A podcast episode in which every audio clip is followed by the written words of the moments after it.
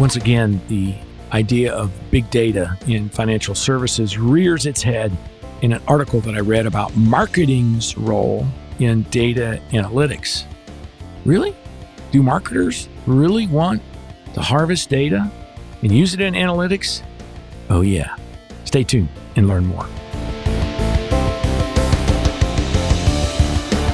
Thanks for listening to this edition of the Innovation Driven Growth Podcast.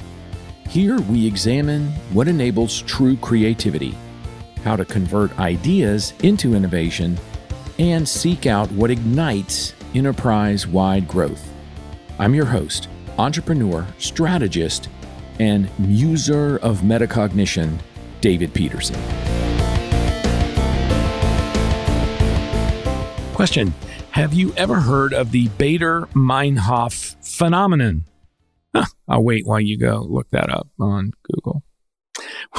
no, I'll, I'll tell you what it is. The phenomenon, Baader Meinhof phenomenon, occurs when the thing that you've just noticed, experienced, or been told about suddenly crops up everywhere. It's like you're looking at buying a white Ford Explorer, and then suddenly everywhere you look, there's a white Ford Explorer.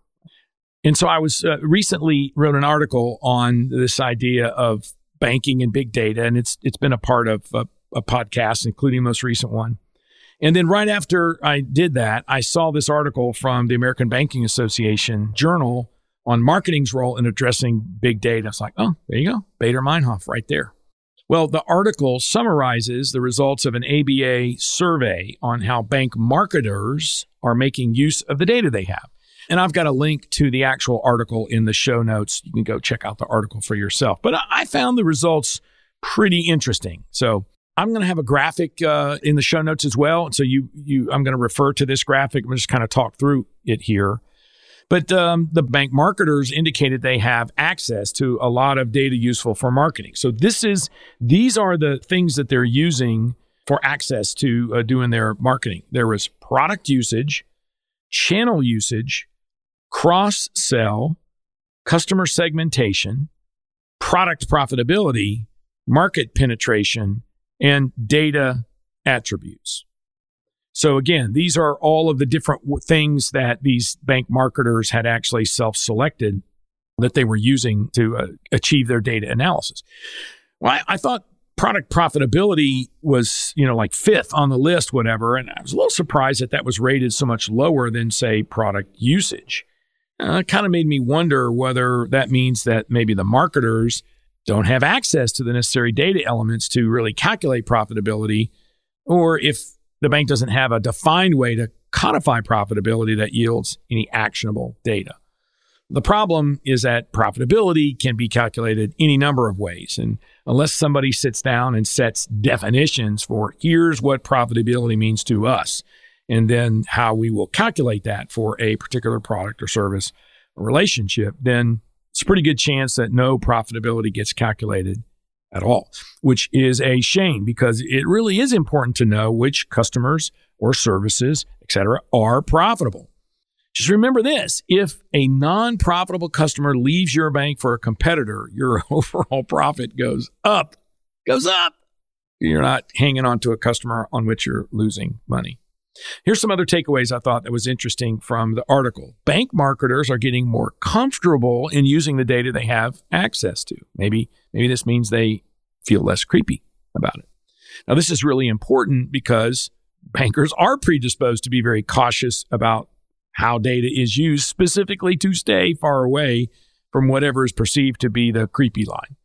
Now, the survey indicated that bank marketers are not very confident about the quality or accuracy of the data they're using to make marketing decisions. Well, that's kind of problematic because marketing decisions must be from a position of knowing that the data is, in fact, accurate. And it's hard enough for marketers to show the efficacy of marketing campaigns they run without hampering them with data that they have little or no confidence in.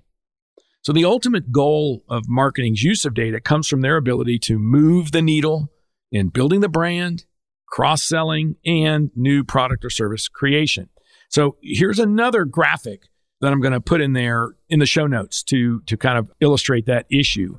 And again, it's a, gra- a graphic from the article that talks about this idea of whether they use data, to support brand products to leverage for targeting customers or use data to develop new products. And on the very left, it's ineffective. And on the right, it's very effective. Well, you really need to actually see, go take a look at the graph because it could not look more like a standard bell curve if Carl Gauss had literally drawn it.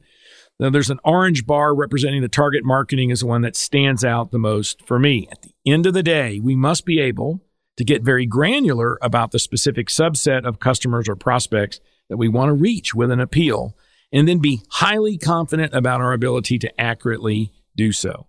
What's amazing is that old school methods like snail mail marketing are incredibly effective if they are targeted to a very specific subgroup to which their appeal is uniquely tailored. Now, just a quick example I'm aware of a company based in the Midwest who uh, basically has a, a whole number of marketing services, but one of the things they do is use beacons, which I've talked about before, to gather cell phone numbers that are passing by a specific banking location and then track those beacons to wherever they go say in the in the evening time right so they they they can sort of cluster around a map of cell phones that pass by a specific branch location. And so that gives them the ability to see where ostensibly those people live. They don't know who they are, they don't know their address, they just kind of know a general area. But now they can target even down to sub zip codes, you know, zip code zip plus four. And if they see that there's a cluster of individuals who live in an area that they might not otherwise market to, but who it appears phones pass by the branch on a, on a very regular basis, then a snail mail piece sent to those uh, specific zones is going to have a higher chance of actually getting some appeal. So you can imagine getting a piece that says, Hey, we're here at the Johnson Street branch and we'd love for you to come in and experience, you know, what we have to offer. Well, if that customer were to get something that just says, Hey, we're First National Bank and we, we think you'd be a great customer of ours, they'd probably just pitch it in the trash. But you know, it, something like all of a sudden it's like, hey, we're at the Johnson Street branch, and immediately somebody's thinking, what are you? Man, I can't believe that. I drive, I drive by there every day, you know, and I'm going out of my way to go to this other bank. Maybe I should go in there. That that's the kind of connection where it's snail mail, but it's so laser targeted that it actually gets an extremely high level, even in the 20 plus percent hit rate in terms of you know conversions, meaning people actually coming in to that kind of appeal. Normally, any kind of snail mail might be a percent, one and a half percent uh, at best. So, you know, snail mail isn't necessarily, if it's used properly, old school. So let me close with this bank marketers have a really, really tough job. At a minimum, we should be giving our marketers accurate, targeted data that will enable them to focus marketing campaigns that will generate measurable results, the outcomes that I talked about in the previous podcast. Now, what are your thoughts?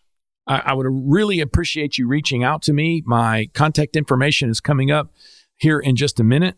But I would really value, especially if you're on the side of the fence where you are marketing and you're trying to come up with ways to get targeted lists, to create very specific campaigns.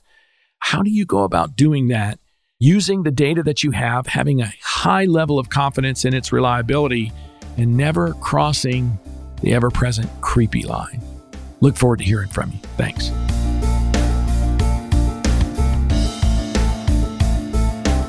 Thanks again for investing your valuable time listening to the Innovation Driven Growth podcast. I covet your questions, comments, or critique. You can reach me at david at davidpeterson.com. I'm also on Facebook at DP Speaks and everywhere else on social media at DLP Speaks. I look forward to hearing from you and be sure to look for a new episode soon.